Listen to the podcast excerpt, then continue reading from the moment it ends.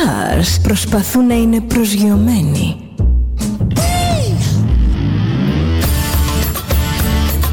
Ένα star είναι συνέχεια στον αέρα.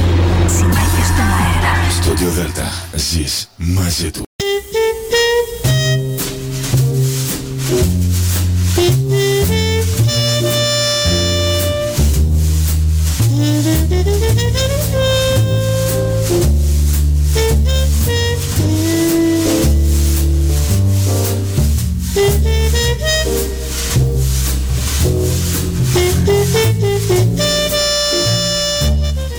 Καλησπέρα σας κυρίες και κύριοι. Είναι η εκπομπή «Άνθρωποι και Ιστορίες» με τη Γεωργία Αγγελή. Ζωντανά από το στούντιο Δέλτα, το ραδιόφωνο της καρδιάς μας.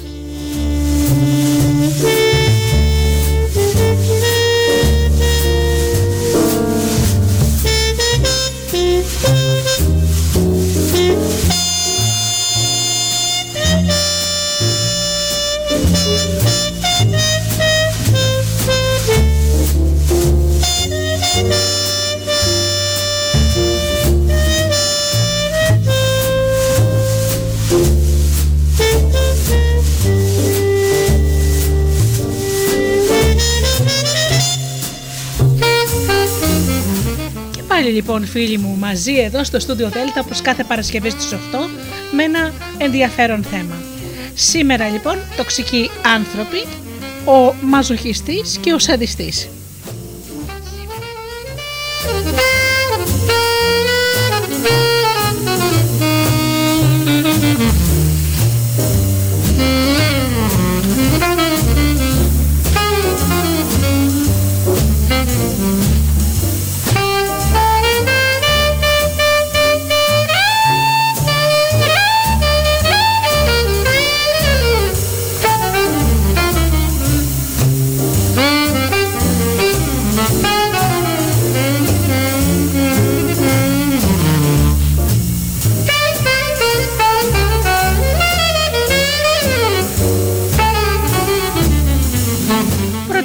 Να καλωσορίσω όλους εσάς φίλοι μου που πληκτρολογείτε www.studiodelta.gr και βρίσκεστε εδώ μαζί μας στη σελίδα του σταθμού. Καλωσορίζω και τους ανθρώπους που μας ακούν από τις μουσικές σελίδες τις οποίες φιλοξενούμαστε όπως είναι το Live24.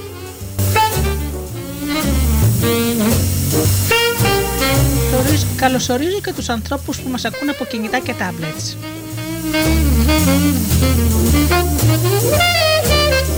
Και όπως πάντα την καλησπέρα μου στους εκλεκτούς μου συνεργάτες, τον Τζίμι, την Αφροδίτη και την Ωρα.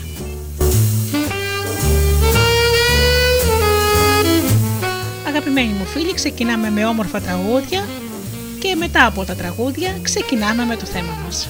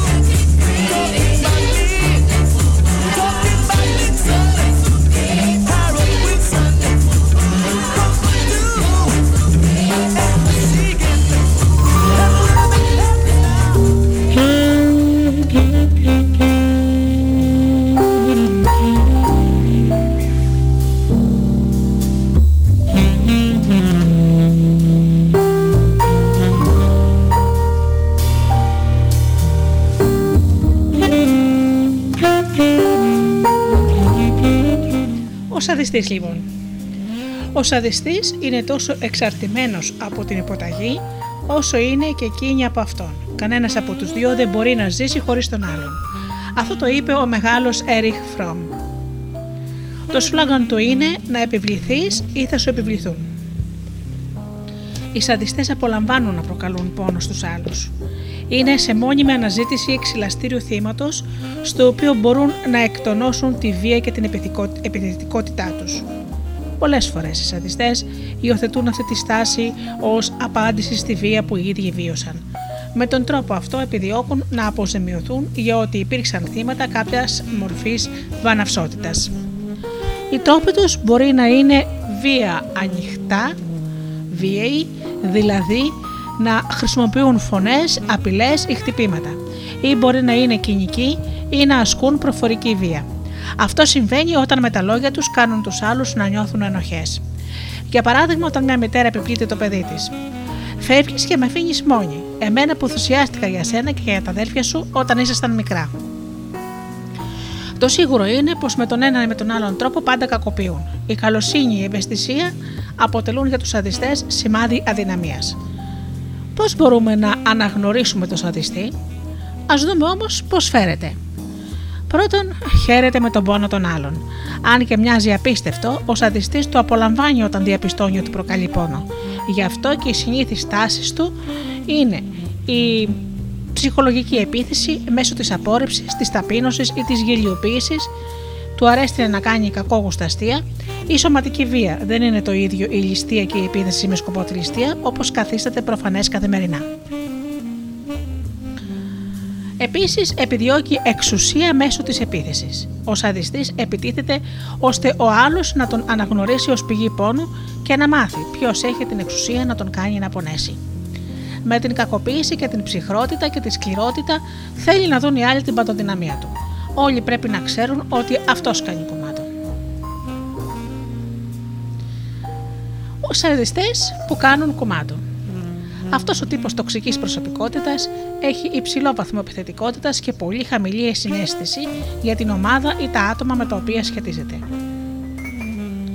Ο Βολτέρος είχε πει: Το πάθος για την κυριαρχία είναι η πιο τρεμερή από όλες τις ασθένειες του ανθρώπινου πνεύματος.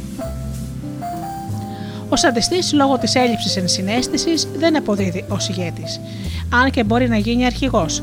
Όταν διευθύνει μια ομάδα εργασίας, δεν παροτρύνει, δεν ασκεί την εξουσία που απορρέει από την επίδειξη ικανότητας για την κατάληψη μιας θέσης, απλά διατάζει.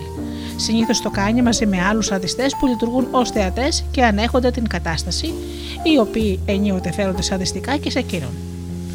Ο σαντιστή είναι κακός, με όλους ανεξαιρέτως. Είναι ζήτημα χρόνου η ίδια η ομάδα που διοικεί και την οποία κακομεταχειρίζεται να τον πετάξει έξω. Πώς; Προφασιζόμενη μη επίτευξη στόχου και γυρίζοντάς του την πλάτη με την πρώτη ευκαιρία. Πάμε να δούμε το ξυλαστήριο θύμα.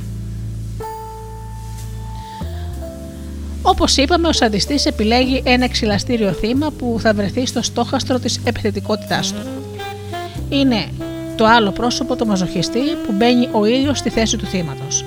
Το άτομο που ο σαντιστής επιλέγει ως εξυλαστήριο θύμα έχει τα ακόλουθα χαρακτηριστικά. Αδύναμη αντίδραση. Το υγεία σε άτομο έχει ένα συγκεκριμένο βαθμό επιθετικότητας, για παράδειγμα αυτόν που εκδηλώνουν οι άντρες όταν παίζουν ποδόσφαιρο που διοχετεύεται ορθά. Ο σαντιστής δεν διοχετεύει την επιθετικότητά του στο σωστό κανάλι, πάντα την εκτονώνει προς τους κατώτερούς του και σε όσους αντιδρούν αδύναμα. Χαμηλή ενσυναίσθηση για την ομάδα του. Αν το άτομο που έχει επιλέξει ο σαντιστής ως εξελαστήριο θύμα είχε υψηλή, υψηλή συνέστηση, το σύνολο της ομάδας θα αντιδρούσε εναντίον του διευθυντή αντί να παρακολουθεί αδρανές τις σαντιστικές συμπεριφορές του. Πώς μπορεί να γλιτώσει κανείς από την κακοποίηση αυτή το εξηλαστήριο θύμα; Αυξάνοντας την συνέστηση για τους άλλους.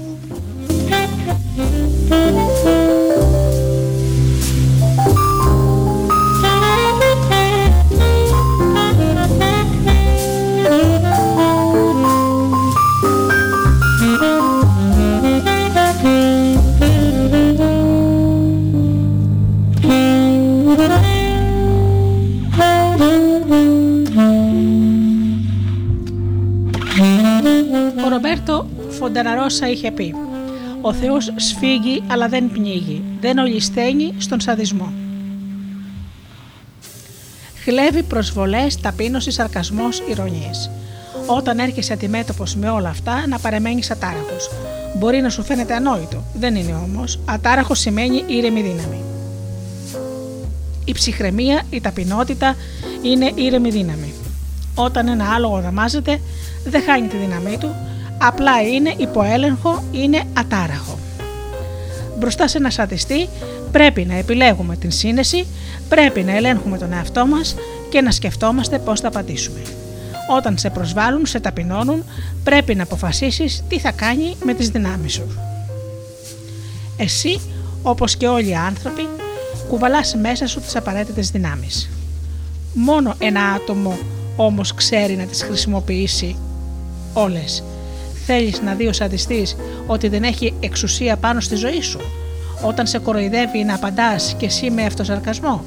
Μην επιτρέπεις στο φόβο σου να σε αποδυναμώσει. Γέλα μαζί του. Πρέπει να αρχίσουμε να αυτοσαρκαζόμαστε λίγο περισσότερο. Το γέλιο έχει μεγάλη δύναμη όπως δείχνουν οι έρευνες. Σε μια από αυτές έβαλαν σε μια στάνη με πρόβατα δύο είδη φωτογραφιών. Το ένα που εικόνιζε ανθρώπου σοβαρούς και το άλλο χαμογελαστούς.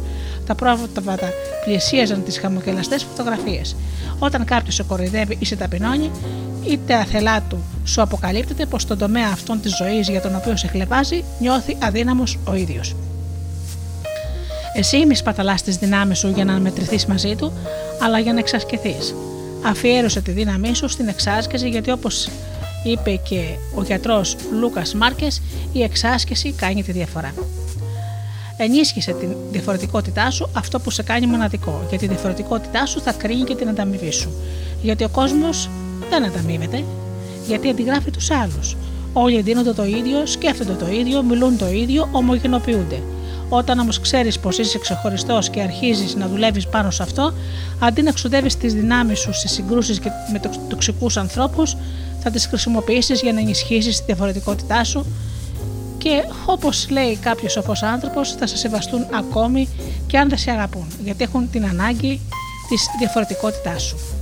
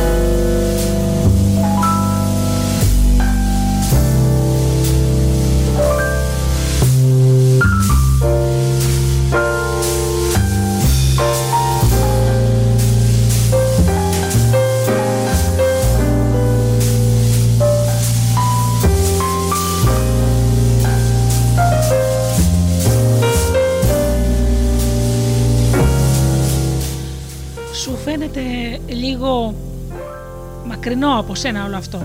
Αν ρίξεις όμως μια καλύτερη ματιά, θα δεις ότι έχεις συναναστραφεί σαντιστέ ή ανθρώπους με χαρακτηριστικά σαντισμού, γονείς, φίλους και εραστές. Πόσο δύσκολο είναι να τους εντοπίσουμε, αλλά και να ορίσουμε την έννοια του σαντισμού. Το δυσκολότερο όλων είναι να μπορέσουμε να απελευθερωθούμε από την θελημένη παραμονή μας σε μία σχέση με ένα σαντιστή. Είτε γιατί τον αγαπάμε, είτε γιατί θεωρούμε ότι είναι αναντικατάστατο. Ο Έριχ Φρόμ λοιπόν έχει πει ότι ο σαντιστή έχει ένα βασικό στόχο, να εξουσιάζει τη ζωή ενός άλλου πλάσματος. Παθιάζεται να έχει την απόλυτη κυριαρχία όχι με την έννοια της καταστροφής, αλλά με την έννοια του ελέγχου, της ασφυξίας και της κυριότητας στη ζωή του άλλου ανθρώπου, ενός ανθρώπου που μετατρέπεται σε δική του. Θα εκπλαγείς λοιπόν αν δεις τα σημαντικότερα γνωρίσματα ενός στατιστικού χαρακτήρα και θα πεις: Ε, δεν το πιστεύω, το έχει και αυτό. Πρώτο χαρακτηριστικό του λοιπόν είναι ότι έλκεται από αδύναμους χαρακτήρες. Δεν θα δεις ένα σαντιστή δίπλα σε μια ανεξάρτητη και ισχυρή προσωπικότητα. Ο λόγος είναι πολύ απλός. Οι αδύναμες προσωπικότητες αποτελούν πρόσφορο έδαφος για χειριστική συμπεριφορά εκ μέρους του, αλλά και για μια θεοποίησή του. Θα έχεις παρατηρήσει ότι οι άνθρωποι που είναι εξουσιαστικοί στις σχέσεις τους περιτριγυρίζονται από πλάσματα που τους βλέπουν ως θεούς. Δεύτερο γνώρισμα των σαντιστικών χαρακτήρων είναι ο φόβος. Φοβούνται να αφαιθούν σε κάτι νέο, που η ζωή τους τους φέρνει στην πόρτα τους και φοβούνται την αλλαγή των πραγμάτων, την μεταβολή των συναισθημάτων που δεν μπορούν να διαχειριστούν. Γι' αυτό οι σαντιστές από τη στιγμή που θα βρουν έναν άνθρωπο ως αποχείριό τους δεν τον αλλάζουν εύκολα. Μπορεί η σαντιστική συμπεριφορά τους να είναι διακριτική σε όλες τις επαφές τους, ώστε η κύρια, η κύρια σχέση τους θα είναι με το άτομο που γνωρίζουν καλά και ξέρουν ότι το εξουσιάζουν πλήρως. Τελευταίο λοιπόν και σημαντικότερο που είναι η αχόρταγη δίψα τους και το πάθος τους για να κυριαρχούν στο μυαλό και στη ζωή του κάποιου άλλου ανθρώπου. Ο σαντιστή σε χειρίζεται μέσω της σκέψης και των συναισθημάτων σου. Βρίσκει πάντα ένα πάτημα για να μην τον αφήσεις. Άλλωστε, τι θα ήταν ένας σαντιστή χωρίς ένα υποχείριο; Αν παρατηρήσεις ότι έχεις στη ζωή σου κάποιο άνθρωπο που επιβάλλεται συνέχεια στις αποφάσεις σου με έμεσο ή άμεσο τρόπο, ασκώντας βία λεκτική ή σωματική, κάποιον που να εμποδίζει την προσωπική σου εξέλιξη με το πώς ασχολείσαι μονίμως με τις δικές σου επιθυμίες, διαταγές, ακολουθώντας δηλαδή το δικό του μοτίβο ζωής, κάποιον που σου δοθεί να χάνεις τον αυτοσεβασμό και την αυτοεκτίμησή σου, μην το πολύ ψάχνεις. Έχεις στη ζωή σου ένα στατιστικό άτομο και καλά θα κάνεις να φύγεις όσο είναι ακόμα νωρίς. Εκείνος δεν θα ζητήσει ποτέ συγγνώμη, αλλά θα σε οδηγήσει με τη στάση του να νιώσεις άσχημα με σκοπό να επιστρέψεις μετανιωμένος. Ο σαντιστή λατρεύει να προκαλεί πόνο, σωματικό αλλά κυρίως ψυχικό. Αρέσκεται να σου λείπει, να τον έχεις ανάγκη, να τον παρακαλάς, να μην μπορεί να ζήσεις χωρίς αυτόν, να μην αποφασίζεις τίποτα χωρίς να τον ρωτήσεις. Παθιάζεται με τη δύναμη που ασκεί απάνω σου. Ιδονίζεται με την εξουσία που έχει στο σώμα και την ψυχή σου. Είσαι ένα πλάσμα δικό του και αυτό σημαίνει ότι έχει το δικαίωμα να σου συμπεριφέρεται όπως γουστάρει. Άλλωστε ξέρει ότι θα γυρίσεις. Το θεωρεί δεδομένο γιατί φροντίζει να σου γίνει απαραίτητος. Εξουσιάζει κάθε σπιθαμή των κεφάλων σου. Ξετρυπώνει σε κάθε διάσπαρτη και ανούσια σκέψη σου. Όλη σου κοσμοθεωρία αρχίζει και στρέφεται γύρω του. Είναι ο κύριος σου ή τουλάχιστον θέλει να είναι και η πίεση εγκεφάλου είναι τέτοια που ό,τι και να σου κάνει, όπως και να σου περθεί, εσύ τον βλέπεις με αγάπη. Σε εξητάρει αυτή η εξουσιαστική διάθεση προς το μέρος σου. Αν έχεις να σημειώνει, να σε εξευτελίζει και να μην εκτιμά τις απόψεις και τη γνώμη σου. Τον ακούς, τον σέβεσαι, τον έχεις σαν Θεό σου. Δικαιολογείς ακόμα και τις βίαιε συμπεριφορές. Ω πότε όμως, η αλήθεια είναι ότι εκείνος σε έχει μεγαλύτερη ανάγκη από ότι εσύ. Δεν μπορεί χωρίς εσένα, γιατί χωρίς εσένα δεν είναι κύριος, δεν είναι Θεός, είναι ένας κοινός θνητός που αν δεν έχει αντικείμενο εξουσίαση, νιώθει απελπισμένος και μόνος. Δεν ξέρω αν είσαι σε διάθεση να διαχειριστείς τον πόνο και την ανασφάλεια που σε δημιουργεί ή θα σου δημιουργήσει ένας σαντιστή, το σίγουρο είναι ότι κάποια στιγμή πρέπει να κοιτάξεις την πάρτη σου και τη ζωή σου. Η αυτοεκτίμηση και ο αυτοσεβασμός πρέπει να είναι τα προσωπικά μας όρια και να μην καταλύονται ποτέ, ακόμα και αν θέλουμε την κατάλυσή τους.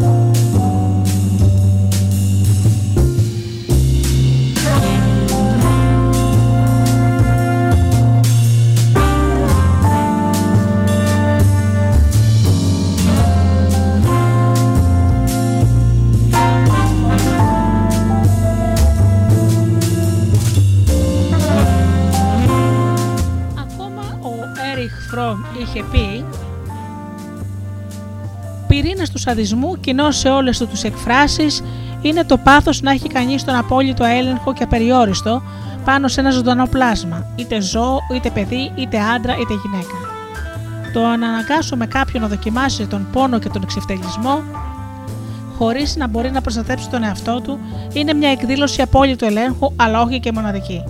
Το άτομο που ασκεί απόλυτο έλεγχο πάνω σε ένα άλλο ζωντανό πλάσμα, κάνει αυτό το πλάσμα αντικείμενό του, ιδιοκτησία του, ενώ ταυτόχρονα γίνεται Θεός για αυτό το πλάσμα.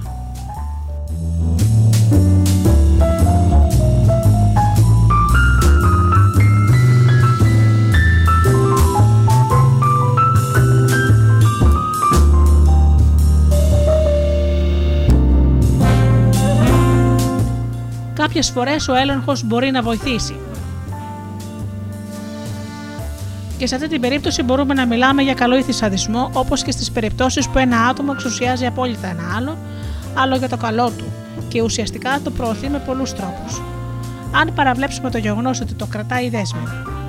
Όμως στις περιπτώσεις, τις περισσότερες όμως περιπτώσεις, ο σαδισμός είναι κακοήθης. Ο απόλυτος έλεγχος πάνω σε ένα άλλο ανθρώπινο πλάσμα σημαίνει ακροτοριασμό, ασφυξία και παραμόρφωση. Και ένας τέτοιος έλεγχος μπορεί να ασκείται με όλες τις μορφές και σε όλους τους βαθμούς.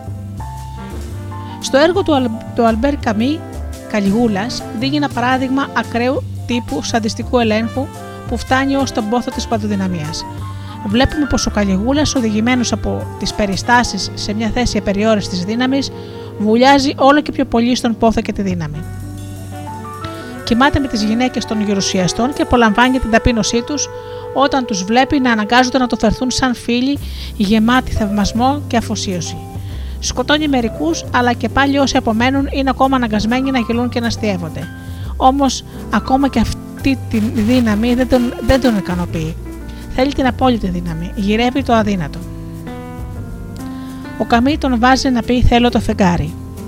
Βέβαια είναι πολύ εύκολο να πούμε πως ο Καλιγούλας είναι τρελός, όμως η τρέλα του είναι ένας τρόπος ζωής. Είναι μια λύση στο πρόβλημα της ανθρώπινης ύπαρξης, γιατί εξυπηρετεί την ψευδέστηση της παντοδυναμίας, το ξεπέρασμα των ορίων της ανθρώπινης ύπαρξης. Προσπαθώντας να κερδίσει για αυτή την απόλυτη δύναμη, ο Καλιγούλας χάνει κάθε επαφή με άλλους ανθρώπους. Γίνεται απόβλητος αποδιώχνοντας τους άλλους και πρέπει να τρελαθεί γιατί όταν η προσπάθειά του να αποκτήσει από παντοδυναμία αποτυχαίνει, μένει ένα μοναχικό και αδύναμο άτομο. Φυσικά η περίπτωση του Καλιγούλα αποτελεί εξαίρεση. Πολύ λίγοι είχαν ποτέ την ευκαιρία να αποκτήσουν τόση δύναμη ώστε να δημιουργήσουν την ψευδέστηση πως η δύναμη αυτή μπορεί να γίνει απόλυτη. Έχουν υπάρξει όμως μερικοί στην ιστορία και μάλιστα μέχρι την εποχή μας. Αν μείνουν πάντα νικητές, δοξάζονται σαν μεγάλοι κυβερνήτε ή στρατηγοί. Αν ετηθούν, τους θεωρούν τρελούς ή εγκληματίες. Αυτή η ακραία λύση στο πρόβλημα της ανθρώπινης ύπαρξης είναι ένα από τα πριν αποκλεισμένη για το μέσο άτομο. Ωστόσο, στα περισσότερα κοινωνικά συστήματα, ακόμα και στο δικό μας, υπάρχουν άνθρωποι σε κατώτερα κοινωνικά επίπεδα που ασκούν έλεγχο στους άλλους. Πάντα υπάρχουν γυναίκες, παιδιά ή σκυλιά. Υπάρχουν άλλοι αβοήθητοι άνθρωποι όπως είναι οι τρόφιμοι φυλακών, οι άρρωστοι, τα νοσοκομεία, οι ανήμποροι, οι ιδιαίτερως οι πνευματικά ανάπηροι, οι μαθητές, τα σχολεία, τα μέλη των δημοσίων γραφειοκρατιών. Εξαρτάται πια από την κοινωνική δομή σε ποιο βαθμό η πραγματική δύναμη των ανώτερων ελέγχεται ή περιορίζεται σε καμιά από αυτές τις περιπτώσεις και επομένως και το πόσες δυνατότητες σαδιστικής ικανοποίησης προσφέρονται σε κάθε κατάσταση. Εκτός όμως από αυτές τις περιπτώσεις, οι φιλετικέ, οι θρησκευτικές και οι φιλετικές μειονότητες, στο βαθμό που είναι ανίσχυρε, προσφέρουν απεριόριστες ευκαιρίες για σαδιστική ικανοποίηση ακόμα και για τα φτωχότερα μέλη της πλειονότητας. Ο σαδισμός είναι η καλύτερη απάντηση του ατόμου στο ότι γεννήθηκε άτομο, όταν δεν υπάρχει καμιά καλύτερη λύση η εμπειρία του απόλυτου ελέγχου πάνω σε ένα άλλο πλάσμα της παντοδυναμίας του σε σχέση με αυτό δημιουργεί στον άνθρωπο την ψευδέστηση ότι ξεπερνάει τους περιορισμούς της ανθρώπινης ύπαρξης, ιδιαίτερα όταν η ζωή του είναι στερημένη από παραγωγικότητα και χαρά. Ο στατισμός δεν έχει ουσιαστικά πρακτικό σκοπό. Δεν είναι επιφανειακός, αλλά μορφή αφοσίωσης. Είναι η μεταμόρφωση της αδυναμίας στην εμπειρία της παντοδυναμίας. Είναι η θρησκεία των ψυχικά ανάπηρων. Ωστόσο, κάθε κατάσταση στην οποία ένα άτομο ή μια ομάδα αποτελεί και αποκτά ανεξέλεγκτη δύναμη πάνω σε κάποιον άλλον, δεν δημιουργεί σαδισμό. Πολλοί, ίσως οι περισσότεροι, γονείς, θεσμοφύλακε, δάσκαλοι, γραφειοκράτες, δεν είναι σαδιστές. Σε πολλές περιπτώσεις, η δομή του χαρακτήρα πολλών ατόμων δεν τα οθεί στην ανάπτυξη σαδισμού, ακόμα και όταν οι περιστάσεις προσφέρουν ανάλογες ευκαιρίες.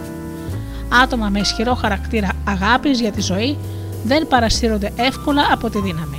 Θα ήταν όμως επικίνδυνη η υπεραπλούστευση αν κατατάσσαμε τους ανθρώπους μόνο σε δύο ομάδε: τους σαδιστέ, δαίμονες και τους μη σαδιστές Άγιους. Αυτό που μετράει είναι η ένταση του, σαδισμού, του σαδιστικού πάθους μέσα στο χαρακτήρα του δοσμένου ατόμου. Υπάρχουν πολλοί που έχουν στο χαρακτήρα τους σαδιστικά στοιχεία, αλλά τα εξισορροπούν με ισχυρές τάσεις αγάπης για τη ζωή και έτσι δεν μπορούν να χαρακτηριστούν σαδιστές.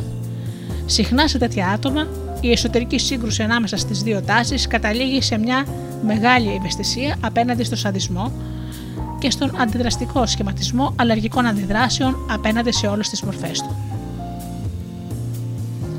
Ίχνη των, των σαδιστικών τους τάσεων μπορεί να φαίνονται ακόμα και στην ασήμαντη περιθωριακή του συμπεριφορά που είναι όμως τόσο ελαφρά ώστε να μην γίνονται πάντα αισθητά.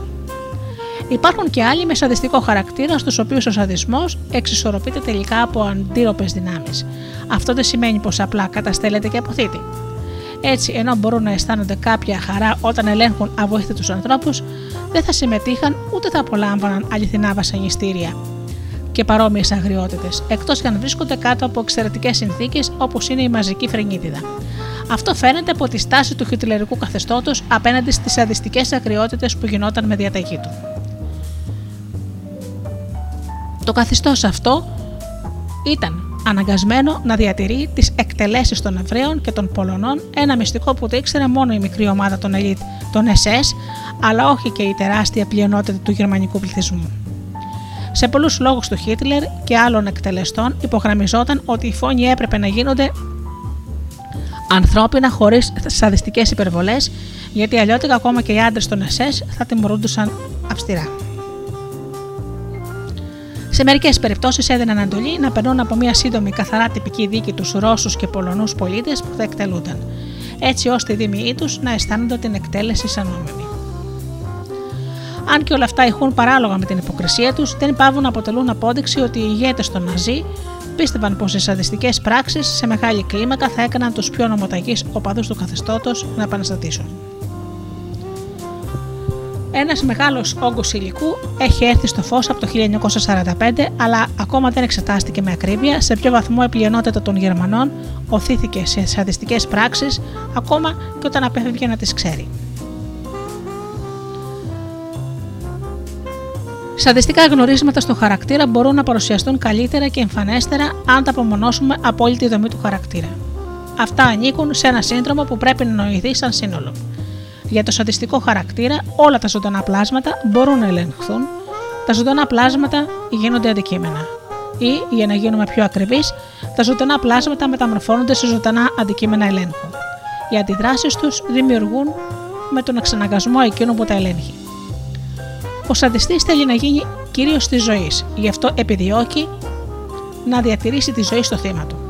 Και αυτό είναι που τον διακρίνει ουσιαστικά από το καταστροφικό άτομο. Ο καταστροφέας θέλει να εξοντώσει το άτομο, να το εξαφανίσει, να καταστρέψει την ίδια τη ζωή. Ο σαντιστής γυρεύει την αίσθηση πως ελέγχει και πνίγει τη ζωή. Ένα άλλο γνώρισμα του σαντιστή είναι πως τον αριθίζουν μόνο τα βοήθητα άτομα και ποτέ τα ισχυρά. Για παράδειγμα, δεν αισθάνεται καμιά σαντιστική ικανοποίηση αν πληγώσει έναν εχθρό σε μια μάχη ίσου προς ίσο, επειδή σε αυτή την κατάσταση η πρόκληση μιας πληγής δεν είναι έκφραση ελέγχου.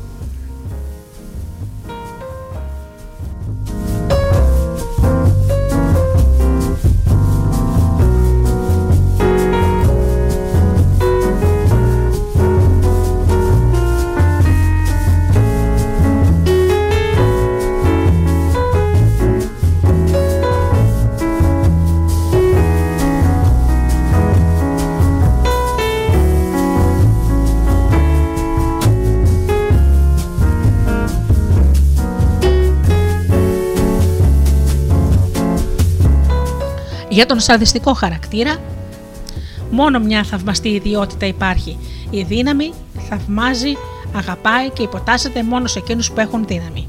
Ενώ περιφρονεί και θέλει να ελέγχει τους ανίσχυρους που δεν μπορούν να τον πολεμήσουν. Ο σαδιστικός χαρακτήρας φοβάται όλα όσα δεν είναι βέβαια και προβλέψιμα. Όλα όσα του προσφέρουν εκπλήξεις που θα τον ανάγκαζαν να αντιδράσει, αυθόρμητα και γνήσια. Γι' αυτόν ακριβώς το λόγο φοβάται τη ζωή. Η ζωή τον τρομάζει ακριβώς επειδή από τη φύση της είναι απρόβλεπτη και αβέβαιη. Μπορεί να είναι δομημένη, αλλά δεν έχει σταθερή τάξη. Μόνο ένα είναι βέβαιο στη ζωή: πως όλοι οι άνθρωποι πεθαίνουν.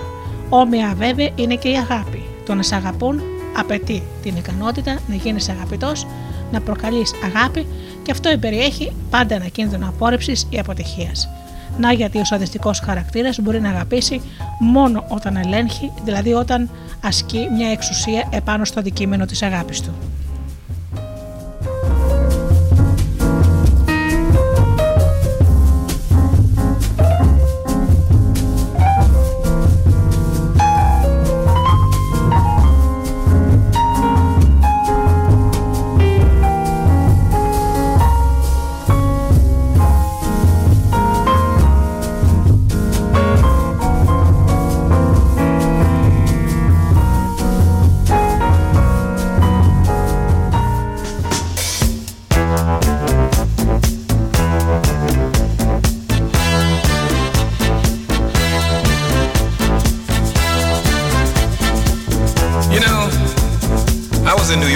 Few months ago, and the garbage and the trash men were on strike. I'm talking about the maintenance people for the city.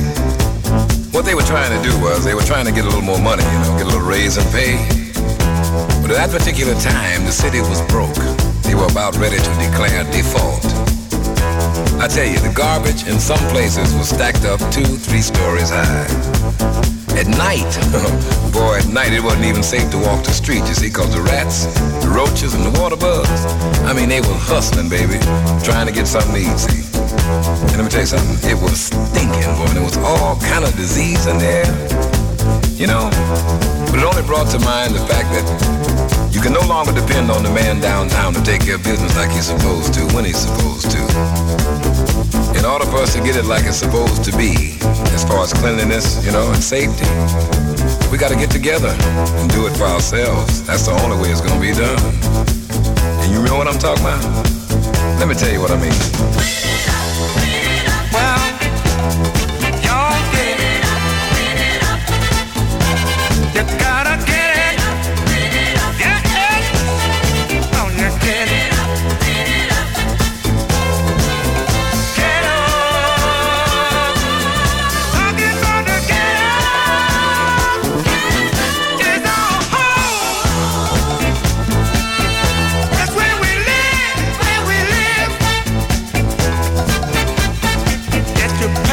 just have.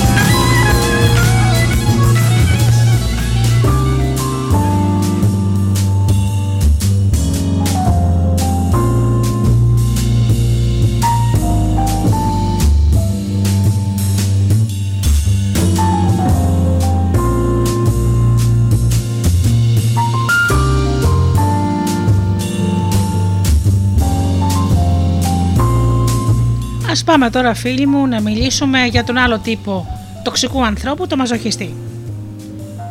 Ο Πλούταρχος είχε πει «Η με κάθε τρόπο επιδίωξη της ειδονής είναι ανοησία, αλλά το ίδιο και η με κάθε τρόπο αποφυγή της». Ο μαζοχιστής νομίζει πως όλα τα προβλήματα του κόσμου οφείλονται σε αυτόν. Όλα τα κακά είναι η ευθύνη του. Ο μαζοχιστής είναι το άτομο που λέει «Εγώ είμαι αυτός που ψάχνεις». Προβάλλεται ως εξυλαστήριο θύμα γιατί νιώθει, ένοχο, γιατί νιώθει ένοχος και υπεύθυνος. Νομίζεις πως αυτός είναι το πρόβλημα σε όσα συμβαίνουν, είτε στη σχέση με τον σύντροφό σου, με τον σύντροφό του, είτε στη δουλειά, είτε σε οποιοδήποτε άλλο τομέα της ζωής του. Συνήθως εξαρτάται από τους άλλους, υποτάσσεται στους άλλους και με την τιμωρία θεωρεί πως εξοφλεί τις ενοχές που νιώθει. Όταν κάποιος φταίει ή νιώθει ένοχος, συνειδητά ή υποσυνείδητα, για κάτι, θα επιδιώξει να κατασκευάσει σκηνικά ή καταστάσεις για να πληγωθεί. Θεωρώντας λοιπόν ότι το φταίξιμο είναι δικό του, σαν να έχει παραβιάσει κάποιο νόμο, αισθάνεται ότι του αξίζει να τιμωρηθεί. Δεν είναι εύκολο να ζει κανείς με τέτοιους ανθρώπους, να συνεργάζεται μαζί τους επαγγελματικά, να συνδέεται μαζί τους ερωτικά. Πώς μπορούμε λοιπόν να καταλάβουμε ένα άτομο με το οποίο έχουμε στενή σχέση ότι είναι μαζοχιστής; Α δούμε βασικά χαρακτηριστικά αυτών των προσωπικότητων. Κατηγορούν τον εαυτό τους για τα πάντα. Αυτοεπιλέγονται ως εξυλαστήρια θύματα. Λένε Εγώ φταίω. Το λάθος είναι δικό μου και μου αξίζει να τιμωρηθώ. Αυτομποϊκοτάρονται όταν βρίσκονται κοντά στην επιτυχία. Όταν η ζωή τους πάει καλά, αρχίζουν να αυτομποϊκοτάρονται για να πάνε όλα στραβά, ενώ μπορούν να είναι καλά, επιλέγουν να νιώθουν άσχημα. Υποτιμούν τις ευχάριστες καταστάσεις, δεν τις απολαμβάνουν. Κατασκευάζουν συνειδητά ή ασυνείδητα τις συμφορές τους. Με την πρώτη τιμωρία ξεπληρώνουν ή απαλλάσσονται από τις ενοχές. Επιδιώκουν τον πόνο για παράδειγμα, μια ασθένεια που δύσκολα θεραπεύεται, προκειμένου να παίξουν το ρόλο του θύματος. Θυσιάζονται. Θέλουν να υπηρετούν και να είναι χρήσιμοι στους άλλους, γιατί πιστεύουν ότι όλοι αξίζουν περισσότερο από ότι οι ίδιοι. Βάζουν τους άλλους πάνω από τον εαυτό τους, από την ευημερία τους. Λένε, δεν πειράζει, θα το κάνω εγώ, μην μπαίνεις στον κόπο. Είναι εξαρτημένοι. Χρειάζονται πάντα κάποιον να τους παρατηρεί να γίνεται μάρταρας των θυσιών τους. Υποτάσσονται. Παραδίδονται στον άλλον ανεφόρον. Πιστεύουν πως αξίζουν την τροπή και τον εξευτελισμό. Είναι ψευτοταπεινοί. Ο μασοχιστής έχει ναρκισιστικά χαρακτηριστικά. Ζουν ακούγοντας τη φωνή του φόβου. Μια φωνή που τους εμποδίζει να χαίρονται τις επιτυχίες και τα επιτεύγματά τους. Που τους κλέβει το παρόν, το μέλλον, την καλύτερη στιγμή τους. Που τους τρομοκρατεί, τους καταδιώκει, τους λέει πως είναι το αύριο, θα είναι τραγικό το αύριο, πως δεν μπορούν να κάνουν τίποτα, πως όλα τελείωσαν. Μια φωνή που δεν τους αφήνει να σκεφτούν καθαρά. Έχουν πάντα ανάγκη από κάποιον να τους κυνηγάει. Για παράδειγμα, ο σύζυγος που πιέζει ή παρενοχλεί. Ο πατέρας που αναγκάζει την κόρη του να παντρευτεί κλπ. Ύστερα λέει: Με ανάγκασαν να παντρευτώ και εγώ υποφέρω πολύ. Αλλά δεν με νοιάζει. Αυτό που έχει σημασία είναι ότι τα παιδιά μου, η αγάπη της μητέρας δεν έχει όρια. Ο σοφός Κικέρουν είχε πει: Είναι πολύ ανακοφιστικό να με νιώθεις ενοχές. Πολλά από τα άσχημα πράγματα που συμβαίνουν στους μαζοχιστές τα προκαλούν οι ίδιοι. Τα κατασκευάζουν για να πληρώσουν για το φταίξιμο που νομίζουν που έχουν και έτσι νιώθουν λίγο καλύτερα. Το άτομο που δι- που επιδιώκεται τη τιμωρία για να ανακουφίσει τις ενοχές του αποφεύγει ευχάριστες καταστάσεις, ακόμα και αν του τύχουν. Δεν θα μπορεί να τις απολαύσει. Επιζητά την κακουχία, τις δύσκολες δουλειές ή σπουδές, τις περίπλοκες καταστάσεις τις οποίες κατά βάθος δεν πιστεύει πως μπορεί να ξεπεράσει και έτσι είναι και αυτός ένας τρόπος να πληρώσει για τις, ευχε- για τις ενοχές του. Κατασκευάζει συνειδητά ή ασυνείδητα τις συμφορές και έχει ανάγκη από δύο άτομα. Κάποιον να τον κυνηγάει, είτε σύζυγο είτε αφεντικό, και κάποιον για, του- για να διαμαρτύρεται. Ο μασοχιστής πάντα ψάχνει κάποιον για να ακούει την κρίνια του. Δεν ξέρεις πόσο δύσκολο είναι. Αν αναγνωρίζεις κάποια από αυτές τις συμπεριφορές στη ζωή σου ή στη ζωή όσων σε περιβάλλουν, είναι ώρα να σημάνεις συναγερμό και να δεις αν εσύ ή οι γύρω σου έχουν μαζοχιστικά χαρακτηριστικά που σου προκαλούν αχρίαστο πόνο. Πρέπει να γνωρίζεις ότι θα υπάρχουν καλές στιγμές. Ωστόσο, θα είναι και φορές που κάποιοι θα σε απογοητεύσουν. Κάτι θα συμβεί και κάποιος δεν θα χαρεί με τα αποτελέσματά σου. Κάποιος δεν θα ακούσει τη φωνή και τη χαρά σου. Όλοι κάνουμε πράγματα που πηγαίνουν καλά και κακά. Να χαίρεσαι με το ό,τι καλό κάνεις και μην βρίσκεις τίποτα για να λυπηθείς. Μην κρύβεις το, το στραβό. Δεν γεννηθήκαμε για να βρισκόμαστε πάντα σε δεύτερη θέση. Γεννηθήκαμε για να είμαστε ευτυχισμένοι και να εκπληρώνουμε τα όνειρά μας.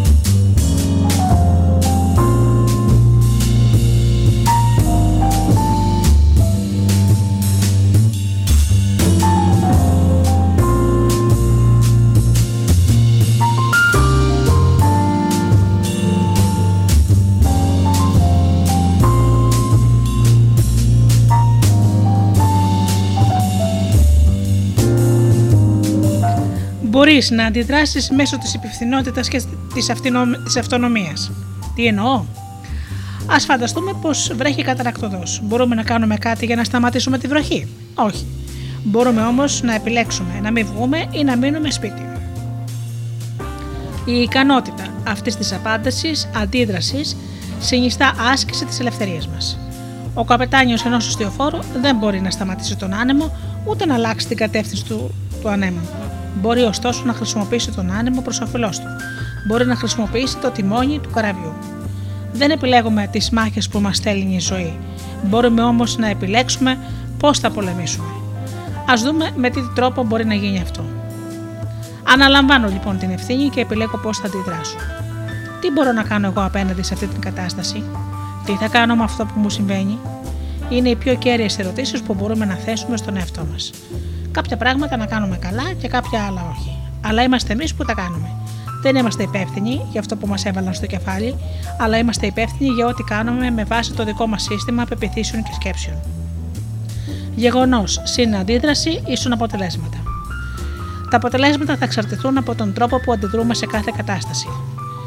Για παράδειγμα, μου χαρίζουν 10 ευρώ. Γεγονός. Τα ξοδεύω. Αντίδραση. Το αποτέλεσμα είναι δεν έχω άλλα χρήματα. Στην περίπτωση αυτή δεν μπορώ να κατηγορήσω κανέναν που δεν έχω άλλα χρήματα. Αν αντιθέτως μου χαρίσουν 10 ευρώ, που είναι το γεγονός, και τα αποταμιεύσω, αντίδραση, το αποτέλεσμα είναι έχω 10 ευρώ. Ανάκτησε το τηλεκοντρόλ του συναισθηματικού σου κόσμου. Τίποτα δεν συμβαίνει αν δεν δράσουμε. Αναρωτήσου. Πώς μπορώ να το αλλάξω, τι μπορώ να κάνω εγώ, τι μπορώ να μάθω από αυτό, ποιος το κατάφερε, πώς αλλιώς θα μπορούσα να, δε- να δω αυτή την κατάσταση; Αν η αφετηρία μου είναι η ενοχή, δίνω έμφαση στο παρελθόν. Νιώθω άσχημα και δεν γίνομαι υπεύθυνος για την εξέλιξή μου. Μένω στο εγώ, τα προκαλάω όλα, τελεία και παύλα. Αναλαμβάνω την ευθύνη σημαίνει ζω το παρόν και βλέπω τι μπορώ να κάνω τώρα. Α έχουμε υπόψη ότι ο ένοχος κοιτάζει το παρελθόν, τι δεν έκανε καλά. Ο υπεύθυνος κοιτάζει το μέλλον, τι μπορεί να κάνει. Ο ένοχος κοιτάζει το πρόβλημα. Ο υπεύθυνος στη λύση του. Η ενοχή με παραλύει, η ευθύνη ενεργοποιεί τα μέσα. Η Φρίτα Κάλο, αυτή η διάσημη καλλιτέχνηδα ζωγράφος, είχε πει «Όταν χτίζεις τείχος γύρω από τον πόνο σου, κινδυνεύεις να σε καταβροχθήσει από μέσα».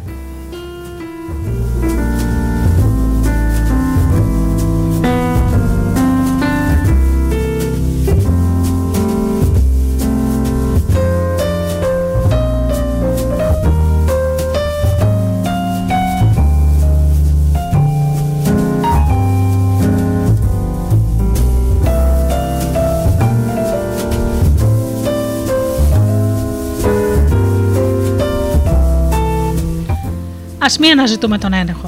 Α αναζητούμε την αιτία. Δεν έχει νόημα να γκρινιάζουμε. Πρέπει να δούμε τι θα κάνουμε από εδώ και πέρα. Δεν περιορίζουμε τον άλλον. Η εξήγηση αυτού που μας συμβαίνει ποτέ δεν ξεκινά από τον άλλο. Εννοείται πως ο άλλος μπορεί να με επηρεάσει, αλλά δεν μπορεί να αποφασίσει για μένα. Δεν αξίζει να λέμε όχι, γιατί ο μπαμπάς μου κτλ. κτλ. Όχι, γιατί η σύζυγός μου και συνεχίζουμε τις δικαιολογίες. Δεν είναι ο άλλος. Είμαι εγώ. Εμείς είμαστε οι πρώτοι που έχουμε την ευθύνη.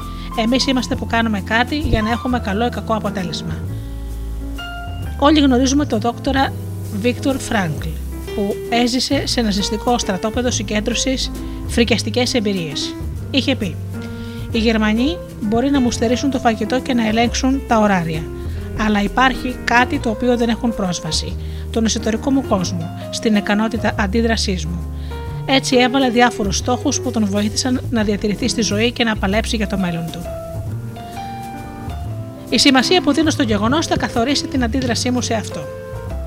Για παράδειγμα, 155 άτομα που επέβαιναν στο αεροπλάνο το οποίο έπεσε στον ποταμό Χάντσον στις 15 Ιανουαρίου του 2009 επέζησαν το ατυχήματος. Ορισμένοι από αυτούς τους επιβάτες δεν ανέβηκαν ξανά σε αεροπλάνο και άλλοι ξαναπέταξαν. Ο καθένας έδωσε τη δική του ερμηνεία στην τρομακτική αυτή εμπειρία. Κάθε κατάσταση, γεγονός ή συζήτηση σημαίνει κάτι διαφορετικό για τους άλλους τους εμπλεκόμενους. Μην αναλαμβάνεις ποτέ την ευθύνη των ξένων αποφάσεων. Αυτό σημαίνει πως πρέπει να ρίχνουμε το φταίξιμο στον εαυτό μας. Πολλά άτομα νιώθουν ενοχέ και λένε πράγματα όπως: Εγώ κατέστρεψα τη ζωή της μητέρας μου. Δεν μπόρεσε να σπουδάσει γιατί αφιέρωσε τη ζωή της στην φροντίδα μου. Είναι ανάγκη να καταλάβουμε πως δεν πρέπει να αναλαμβάνουμε την ευθύνη για τις αποφάσεις των άλλων. Είναι η δική τους ευθύνη και όχι η δική μας.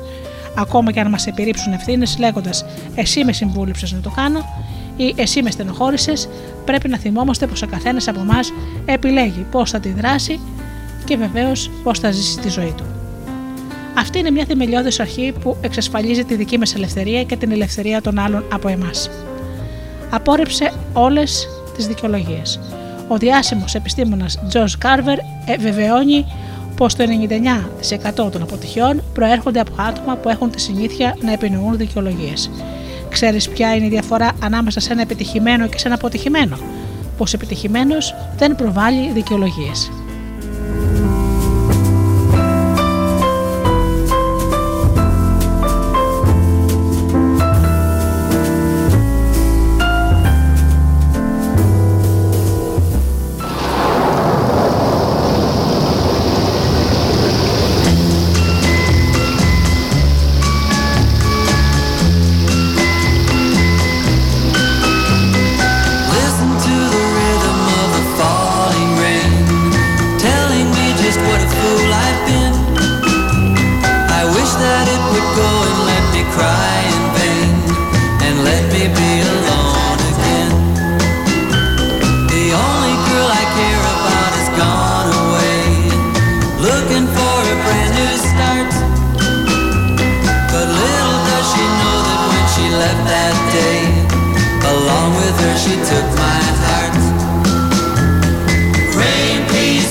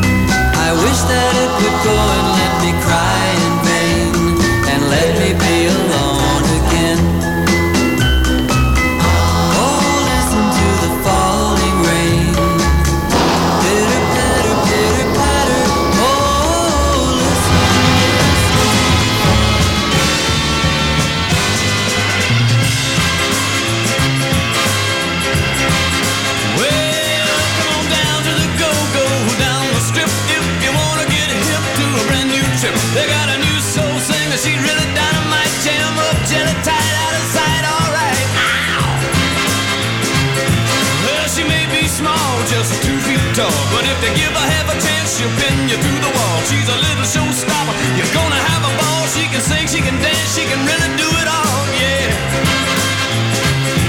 And now, ladies and gentlemen, without further ado, it is indeed a great pleasure to introduce to you, held over three weeks and getting rave reviews. Here's Bridget, the midget, the queen of the blues.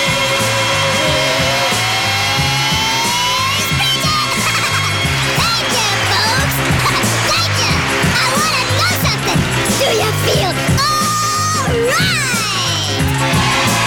Oh, come on now. You can do better than that. Feel alright?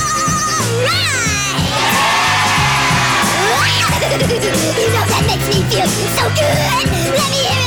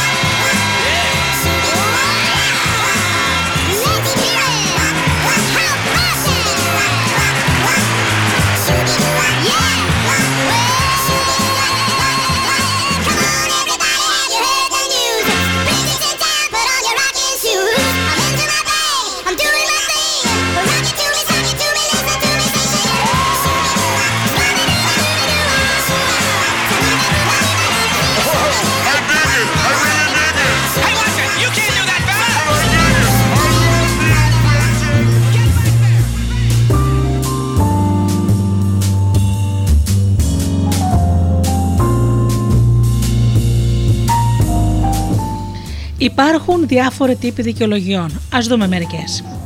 Εγώ τα έκανα όλα. Λάθος. Κανείς δεν τα κάνει όλα. Πάντα υπάρχουν και άλλα πολλά που πρέπει να γίνουν. Άλλο φταίει. Πίσω από κάθε αποτυχία υπάρχει κάποιος που ρίχνει το φταίξιμο σε κάποιον άλλον. Πρέπει να μάθουμε να αναλαμβάνουμε την ευθύνη και να λέμε: Εγώ έκανα λάθος. Εγώ δεν υπάκουσα. Εγώ δεν δούλεψα. Εγώ είπα ναι. Το παράπονο. Πρόκειται για παραλλαγή του προηγούμενου σημείου. Το άτομο που παραπονιέται το κάνει γιατί δεν θέλει να διακινδυνεύσει μια απόφαση. Γι' αυτό μια ζωή παραπονιέται για τους άλλους. Η οικογένειά μου, η σύζυγός μου, τα παιδιά μου δεν με αφήνουν να προοδεύσω. Είναι ένας τρόπος ανάληψης παθητικής τάσης γιατί το πρόβλημα βρίσκεται εκτός, όπως και η λύση. Η απάτη της γκρίνιας είναι πως δεν αλλάζει τίποτα. Η εξήγηση. Νομίζω πως δεν είναι η κατάλληλη στιγμή. Δεν έχω όλα τα χαρτιά. Δεν μπόρεσα να τελειώσω γιατί έπρεπε να κάνω κάτι άλλο. Δεν ήρθα γιατί ήμουν μακριά. Είναι που έχω πολλά παιδιά. Ελπίζω τα πράγματα να πάνε καλύτερα και κάποια μέρα να σπουδάσω. Οι εξηγητές είναι μια καλή ανάλυση για τα πάντα, αλλά κακή στην έβρεση λύσεων. Το κλάμα. Το άτομο που κλαίει όταν του λένε κάτι που δεν του αρέσει με τη συμπεριφορά του αλλάζει τον άξονα της συζήτησης. Δεν μιλά για το πρόβλημα, αλλά για την συναισθηματική του κατάσταση. Κάποιες φορές το κλάμα χρησιμοποιείται για την αποφυγή ανταπόκρισης στην απέτηση, είτε στη δουλειά είτε στις σπουδές. Συμβαίνει για παράδειγμα όταν ένας μαθητής λέει στο δάσκαλο: Δεν έχω διαβάσει και κλαίει. Η προσβολή. Όταν ένα άτομο δεν δέχεται την κριτική, παρουσιάζεται ως προσβεβλημένο. Λέει: Νιώθω ότι με κακομεταχειρίζονται. Και πάλι αλλάζει τον άξονα της συζήτησης, επιδιώκοντας έτσι ειδική μεταχείριση. Ακόμα και αν η κακομεταχείριση ήταν πραγματική και η ενόχληση λογική, η υπεύθυνη αντίδραση θα ήταν. Ναι, έκανα λάθος, αλλά μου φαίνεται άσχημα σε προσωπικό επίπεδο. Πρέπει να γνωρίζουμε πως όταν μας κάνουν κάποιο επικριτικό σχόλιο ή μας επισημαίνουν ένα λάθος, αν το μεταφέρουμε σε επίπεδο συναισθηματικό, θα επηρεαστεί η αυτοεκτίμησή μας και δεν θα μπορέσουμε να διορθώσουμε το λάθος.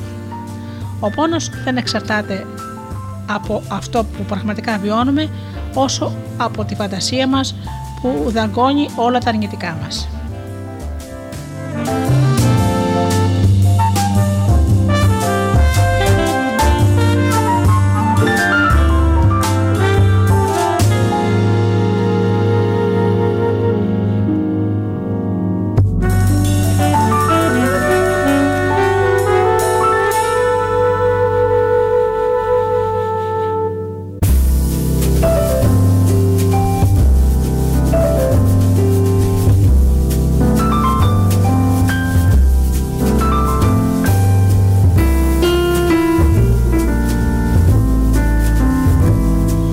Πώς όμως μπορούμε να καλλιεργήσουμε την ευθύνη στα παιδιά μας, Πρέπει να μας είναι σαφής η διαφορά ανάμεσα στη φροντίδα και τον έλεγχο. Και τα δύο μοιάζουν στη μέθοδο, αλλά όχι στο στόχο. Στη φροντίδα είμαι από πάνω, αλλά ο στόχος είναι να καταφέρω σιγά σιγά την αυτονομία από κάποιον άλλον. Τι είναι αυτονομία; Αυτονομία σημαίνει η δύναμη που βρίσκεται μέσα μου και όχι μέσα στον άλλον και καλλιεργείται μετά από την απώλεια του φόβου. Δεν σημαίνει ότι είμαι τολμηρός, αλλά ότι διατρέχω έξυπνους κινδύνους και αναλόγως λειτουργώ. Αν με παρακινεί ο φόβος, επηρεάζει τη συμπεριφορά μου. Για παράδειγμα, δεν γράφουμε στο πανεπιστήμιο γιατί φοβάμαι. Πρέπει να εστιάσω στον εαυτό μου και στην προσπάθειά μου. Ο φόβος γενικά εκδηλώνεται με δύο τρόπους: μέσω της επιθετικότητας ή μέσω της υποταγής, γράφει ο Πάολο Κοέλιο. Για παράδειγμα, οι γονείς σκεφτόμαστε τα παιδιά μας και τα φροντίζουμε. Είμαστε από πάνω τους για να κάνουν μπάνιο και να τους δείχνουμε πώς να το κάνουν. Ύστερα όμως βγαίνουμε από την εικόνα. Πρώτα τους διδάσκουμε και ύστερα τους θυμίζουμε να πλένονται κάθε μέρα και τέλος, όταν βλέπουμε ότι πλέον αντιλαμβάνονται τις ευθύνες τους, δεν τους ρωτάμε καν αν έχουν κάνει μπάνιο. Στον έλεγχο είμαι από πάνω. Ο στόχος δεν είναι να γίνει ο άλλος αυτόνομος, αλλά ανεξάρτητος. Ο έλεγχος συνίσταται στο είμαι από πάνω και κάνω για τον άλλον ό,τι θα έπρεπε να κάνει μόνος του. Ένα άτομο ελέγχει για να νιώσει απαραίτητο, για να μην είναι ελεγχόμενος, αυτόνομος και ανεξάρτητος. Α φανταστούμε πως ένα πολύ μικρό παιδί θέλει να ανέβει στον καναπέ. Η μαμά σε αυτή την περίπτωση μπορεί να κάνει τρία πράγματα. Να φωνάξει. Μην ανεβαίνεις. Όχι αρκετά. Με αυτόν τον τρόπο το παιδί θα μεγαλώσει κουβαλώντας μέσα του αυτή την εσωτερική φωνή και κάθε φορά που θα θέλει να κάνει κάτι παράτολμο θα ακούει Όχι, κάτσε ήσυχος. Με άλλα λόγια, κάθε πρόκληση θα του δημιουργεί άγχος και εσωτερική επικριτική φωνή για όλη του τη ζωή. Μπορεί να το σηκώσει και να το βάλει η ίδια στον καναπέ. Εδώ ένα μήνυμα είναι: Μην μπαίνει στον κόπο, θα το κάνω εγώ για σένα. Το παιδί αυτό στη μετέπειτα ανήλικη ζωή του θα, θα, ζητά, θα ζητά να τον ή την σηκώνουν. Να του της δίνουν αύξηση γιατί έχει πολλά έξοδα. Να τον στηρίζουν γιατί δεν μπορείς να το κάνει μόνος του. Και επίσης η μητέρα μπορεί να, να το προτρέψει το παιδί να ανέβει στον καναπέ. Η μαμά το παίρνει από το χέρι και το βοηθά στην προσπάθειά του. Έτσι το μήνυμα είναι: Άντε, ανέβα. Ε, είμαι εγώ εδώ για να σε κρατώ. Αλλά στηρίξω στα πόδια σου και στη δύναμή σου για να τα καταφέρεις. Ο πόλεμος δεν ενθαρρύνει την ανάληψη ευθύνης. Αυτό που ενθαρρύνει ένα άτομο είναι η φροντίδα. Η φροντίδα περιλαμβάνει διδασκαλία, ώστε το άτομο να γίνει υπεύθυνο του παρέχει τα εργαλεία να εξελιχθεί μόνο του. Όποιος φροντίζει μπορεί να είναι παρόν, αλλά διδάσκει τον άλλον να λειτουργεί μόνος του όταν ο ίδιος θα απουσιάσει.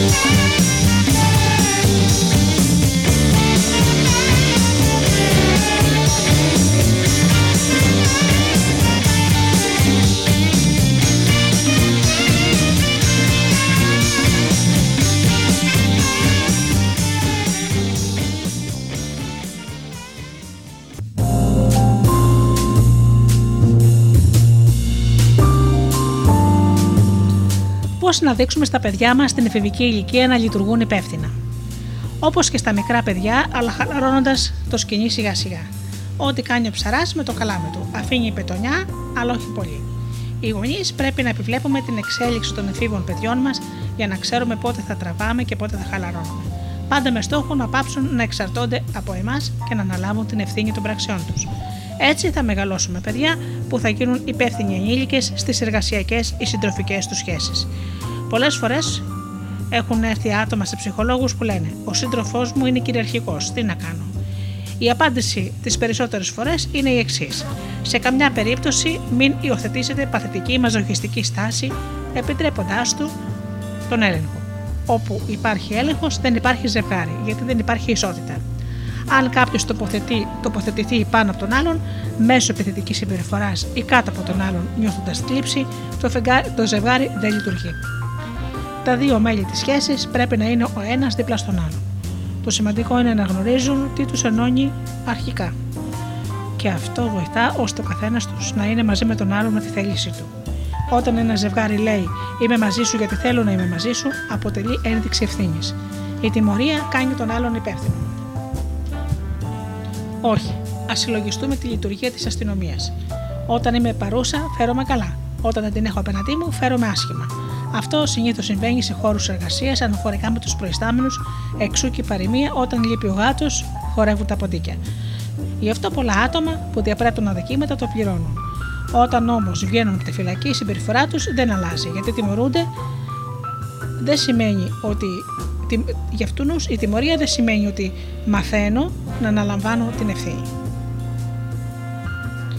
Πολλά άτομα περνούν τη ζωή τους ζητώντας ευτυχία για τους άλλους, επιθυμίες για τους άλλους, ζουν με τη σκέψη τη δική τους στους άλλους. Ούτε όμως δεν κάνουν κάτι για τον ίδιο τον εαυτό τους. Αφιερώνουν τη ζωή τους στη χαρά των άλλων αδιαφορώντας για τη δική τους ζωή. Υπάρχουν άνθρωποι που δεν ξέρουν να ελέγχουν την απογοήτευσή τους και δεν χρησιμοποιούν τη λογική. Δεν ξέρουν να χρησιμοποιούν ούτε να διαχειρίζονται το καύσιμο, την ενέργεια που διαθέτουν για να κυνηγήσουν τα όνειρά τους κάθε μέρα. Όλοι έχουμε ένα συναισθηματικό και σωματικό καύσιμο και πρέπει να επιλέξουμε σε τι θα το ξοδέψουμε. Κανείς δεν μπορεί να σου πει πότε θα τελειώσει το παιχνίδι. Μόνο εσύ αποφασίζεις και επιλέγεις κάθε μέρα πώς θα ζήσεις. Και για αυτή την απόφαση, αυτή την επιλογή που κάνεις, κάθε πρωί πρέπει να πιστεύεις στον εαυτό σου, στις ικανότητές σου και στις δεξιότητές σου. Η λογική μπορεί να σε συνοδεύσει σε ένα κομμάτι διαδρομής. Από εκεί και πέρα όμως σε αφήνει και παίρνει θέση- τη θέση της η πίστη που σε συνοδεύει ώσπου να εκπληρώσεις κάθε στόχο και κάθε όνειρο που έχεις κάνει. Η ευτυχία είναι η κληρονομιά σου και το φυσικό σου δικαίωμα. Να μην την αμιλείς ποτέ.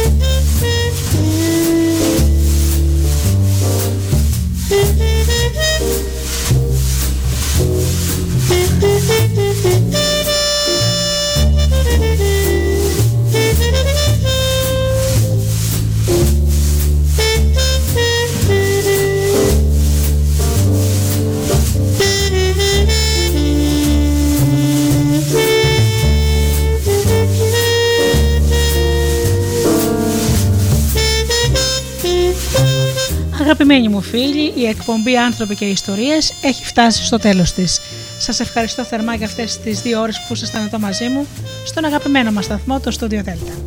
Ανανεώνω το ραντεβού μας για την επόμενη Παρασκευή στις 8 όπως πάντα και ως τότε φίλοι μου εύχομαι να περνάτε καλά, να είστε καλά και αγαπήστε τον άνθρωπο που βλέπετε κάθε μέρα στον καθρέφτη. Καλό σας βράδυ.